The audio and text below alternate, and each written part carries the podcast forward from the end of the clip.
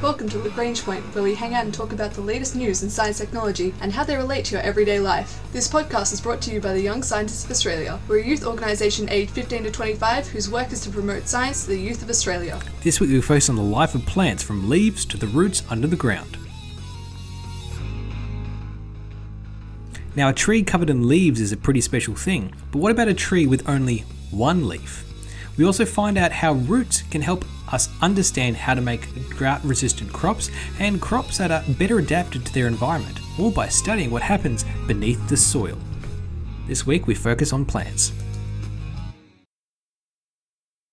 Now, I want you to picture in your mind's eye a tree. Now, maybe it will be simplified a little bit more, maybe a plant, just any type of plant. And what you're going to be picturing probably involves a stem or a trunk in some form, and then branching off that, of course, branches in some form or another, could be thick, could be thin. And then on the end of those, leaves, filling it with either greenery or purple or, or pink, or depending on the shade or type of the plant that you're imagining. There'll be some kind of leafy substance there, giving it the body and the colour, and enabling, of course, that plant to do photosynthesis. So, combined, you would be picturing something that's covered in leaves, generally speaking. Some big, some small, some ruffly, some frilly, but generally we think about plants and them having leaves, and that's what makes a plant a plant, because it enables it to do photosynthesis and produce the food that it needs to survive. But researchers from the University of Tokyo have been investigating deep in the caves of Southeast Asia a very unusual plant that really brings into question what it means to be a plant because this plant has a relatively solitary, dark existence. Growing on the walls of caves in Southeast Asia, this plant only ever has one leaf. That's it. For the entirety of this plant species, they will only ever develop a single solitary leaf. This seems almost comical. The plant specifically is called Monophyllaea glabra, which means hairless species of one leaf plant. Now, M. glabra sprouts actually from a seed, and that seed contains two embryonic leaves called cotyledons. But unfortunately, only one of those embryonic leaves actually develops to be the singular leaf of this plant species. Now, just because it has one leaf doesn't mean necessarily that it's a small plant. And that's exactly what these researchers, including lead principal investigator Professor Hirokazu Tsukaya, along with obviously lead authors on this paper like Ayaka Kinoshita and Hiroyuki Koga. Now, they're all investigating this particular species of plant because of investigating what makes their leaves so special, and what better place to discover the genes involved in regulating leaf size by a plant which only really just has one singular leaf. Means that the scientists can actually dive in deep to the genes and the expressions of those genes that enables the plant to govern and regulate the size of its leaf and conduct experiments to see if there's ways to boost and improve the size of a single leaf. Now, why would you want to do that? Well, it's often difficult to think about all of the genes present in any plant or anything for that matter and find out which one is actually governing and contributing to a certain response or observed behavior. So imagine a crop. If you wanted to boost yield, potentially one of the things you want to do is boost, obviously, the leaf size of that particular plant. It would improve its growth rate and a number of other things. So then you need to know which genes are the best involved in actually regulating that. So that's what these researchers have recently published in the journal Frontiers in Plant Science. Now, Professor Tsukaya first started working on this plant, the Monophyllaea, in the early 1990s after seeing the plants growing in their native habitat in caves in Southeast Asia, particularly limestone caves like found in Thailand. And if you go there, you can actually stumble into these plants pretty easily. But what's so interesting about these plants themselves is that as long as the plant continues to grow and to live, that one leaf can keep getting bigger and bigger as long as the plant is alive. Obviously, if that leaf gets damaged or destroyed or dies, then the plant dies. But as long as the leaf and the plant together are healthy, there's really no reason for it to stop growing. So you actually get to these pretty big size. Now, most plants have no limit on the number of leaves that they can grow, but they don't really tend to let their leaves just keep growing, growing, growing, and growing. They sort of have a cap on the size of a leaf. Another way to think about it is that imagine a tree, it has to regulate the delivery of its resources, how it chooses to spend that. It uses it to spend it to grow, sometimes in height or in a particular direction, and to sprout leaves, flowers, you name it, or make seeds. So it has to choose how to allocate its resources. But in the case of the Monophyllaea, well, it, it really has only one leaf, so it gets all of it, and that plant is in a particularly good spot, well, that leaf can just keep growing and growing without any regard to any kind of limit on the expression on that size of that leaf. And that makes it very unique from a biological perspective. So, to really study this, they need to look at a lot of the genes and activity in this very early on in the leaf, singular leaf's development. And to do this, they relied on certain techniques that are commonly used in studying animal tissues, which preserve large chunks of the cells and organisms in thin slices, locking in place all the genetic material in the surrounding cells at exact time of study. That's normally done pretty easily for animal cells because of the soft cell wall. But with plants with a stiff outer cell wall, it's much harder. I had to wait for a long time for science to be advanced enough to actually be able to study. Now, with this, they could actually pick out key genes and in terms of plants with standard anatomy, most typically the gene shoot meristemless, STM, is expressed right at the growing tips of stems. And the gene angustifolia, AN3, is expressed to help turn those very young leaves to multiply and get bigger and bigger and bigger to form an actual leaf. So then the question is well, are these genes actually still being expressed in this particular plant? And in what way? And what actually they've discovered in this particular plant, it actually using a combination of genes at the same time.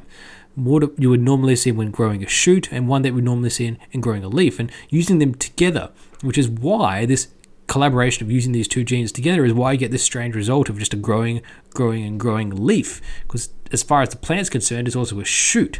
So it's very interesting to think about the way in which the plant itself is just using the resources it's got at its hand and the genes that it has at its command to grow the plant in the best way that makes fit for it. And in this case, it's all about that one singular leaf, and it's using the particular genes STM and AN3 together, expressed in the same time at the same place, to boost the growth of that, which what enables it to grow to such large sizes, far different from pretty much any other type of leaf or plant out there. And this is really interesting because the, the expression and the application of these genes, which are found in heaps and heaps and heaps of plants, is actually really unusual. It's a common gene used in an uncommon way.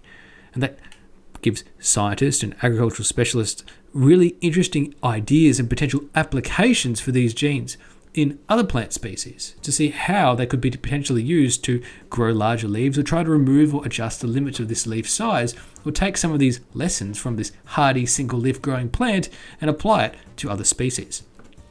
This is a pretty interesting story about a leaf in pretty harsh conditions in limestone caves in Southeast Asia, manages to put all its eggs, or literally in one leafy basket, and grow unlike all other plants, to one giant leaf. Some pretty great research from the University of Tokyo, with first author Ayaka Kinoshita, and published in the journal Frontiers in Plant Sciences.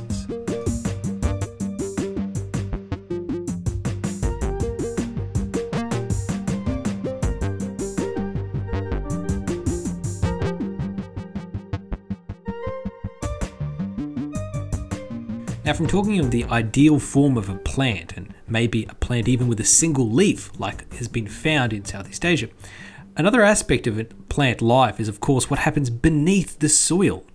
And roots are incredibly important for plants. They enable them to seek out water, to root themselves down and not get pulled up by animals or wind or weather, and also to search for nutrients and water. And the type of root that a plant has is incredibly important for how it would survive. Now, some types of plants, like carrots, have long taproot style structures that penetrate deep into the soil. By comparison, cacti that live in the desert have really shallow roots that enables them to quickly soak up the very little rainfall that they receive in the desert. This leads to some questions. Uh, what can we learn from roots that can help improve the growth of plants, in particular in agriculture? Researchers like Jonathan Lynch, professor at Penn State University, and other authors like James Burridge and Harini Rangajaran have been trying to investigate a pretty interesting and complex topic, and that is how to make plants and crops more resilient. For them, the answer, of course, comes in studying the roots. Now, the type of crop and the type of root they're looking at is, of course, grain legumes. And one of the reasons why they're focusing on legumes is, well, beans and legumes, the type of family they belong to, are critical potentially for feeding a rapidly growing population on our planet. Problem is, growing legumes can be difficult, particularly in areas that have droughts or heat or low soil fertility. Now, often, agronomists and scientists will try and breed certain species of plant to help survive in a particular environment. That's how we can get up to different seasonal or regional variations of the same species that all perform better or worse in different climates. And that's great, but breeding doesn't often focus on the root system. Normally, it focuses on things like yield or resistance to pests that live in the area, or maybe water resistance. But actually, looking specifically at the root behavior is not typically done by breeders. Now, if you think about it, the way in which plants get their food from the soil is actually incredibly important for how much they're going to yield and how well they're going to survive. So, if there's a better way of just targeting the root systems themselves of particular plant species, could that lead to perhaps better yields on certain types of species or better adaptations? And that's exactly what Professor Lynch and the team were trying to dive into. So they picked a few legumes, some beans, some chickpeas, and they tried to study them with breeding varieties that bred for different types of root characteristics. So they also developed a study that would enable them to see what the trade-offs were or the benefits in certain environments. Now, by testing these different root systems of the different plant species in certain environments, they could see which areas to focus on which work better. Now, there's the important thing to note about what roots do when they're actually going to search for food for a plant. Now, roots can make their way through and explore both the topsoil and the subsoil. Now, topsoil is important because inside the topsoil there are nutrients like phosphorus and potassium. And deeper underneath in the subsoil, you can actually find more of the nitrogen and water. Now, most crops would focus on one of these soil layers, like we spoke about earlier with cacti and carrots, and ignore the other, leading to an obvious trade off. They're sort of picking nitrogen and water or phosphorus and potassium. And that's basically a decision that the plant makes in terms of how it has its root system and root architecture. And that's not even considering the exact environment of a particular plant that it might be placed into.